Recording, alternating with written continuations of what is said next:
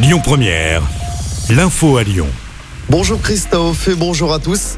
Dans l'actualité, ce vendredi matin, le corps de Karine Esquivillon a été retrouvé dans un bois en Vendée la nuit dernière. C'est son mari qui a indiqué où se trouvait le corps. Michel Pial est passé aux aveux en garde à vue. Il dit avoir tué la mère de famille de 54 ans.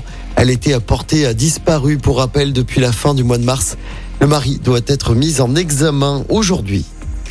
Dans l'actualité également, les opposants au chantier de la ligne ferroviaire Lyon-Turin, dont la manifestation de ce week-end a été interdite par la préfecture, vont saisir le tribunal administratif. Le collectif Les Soulèvements de la Terre maintient le rassemblement malgré cette interdiction. Le collectif dénonce les impacts écologiques du chantier. Environ 2000 gendarmes vont être mobilisés, alors qu'entre 300 et 500 éléments radicaux ont été signalés. Des burgers, du jambon ibérique, des tartes noix et tout ça au même endroit. Ça se passe au Lyon Street Food Festival qui a ouvert ses portes hier soir. Pour sa septième édition, le festival met à l'honneur la cuisine asiatique mais aussi bretonne et américaine. Des concerts et des ateliers sont aussi prévus tout au long du week-end. Et dès hier soir, il y avait foule pour profiter de cette cuisine du monde. Alors on a demandé aux premiers festivaliers ce qu'ils venaient goûter. On les écoute.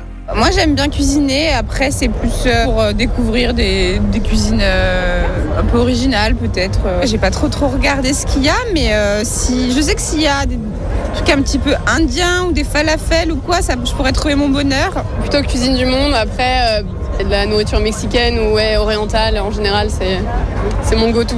Un peu les spécialités de tous les stands. Là, je vois qu'il y a du pois chiche, euh, ça a l'air d'être un, un, truc un peu libanais. Franchement, c'est une bonne ambiance, il y a pas mal de monde.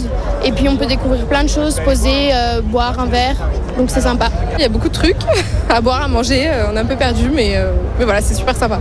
Et le Lyon Street Food Festival, c'est jusqu'à dimanche soir aux anciennes usines Fagor dans le 7e. Dans le reste de l'actualité, cette nouvelle agression d'un inspecteur du permis de conduire au centre d'examen de Saint-Priest.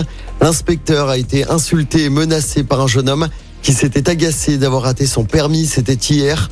Les gendarmes ont été alertés, mais le suspect avait déjà quitté les lieux. Une plainte a été à déposer. Le trafic des trains a repris normalement entre Lyon et Grenoble. Le trafic était fortement perturbé depuis lundi. C'était à cause d'un éboulement à Rive en Isère. La circulation a donc pu reprendre depuis 5 heures ce matin. Et puis, deux centres éphémères pour obtenir des papiers d'identité plus rapidement vont ouvrir la semaine prochaine dans l'agglomération lyonnaise. Ils vont rester ouverts pendant 4 mois. Les deux centres vont respectivement être implantés à l'hôtel de ville de Lyon et sur l'espace Marboise à Saint-Priest. Ils vont ouvrir lundi prochain.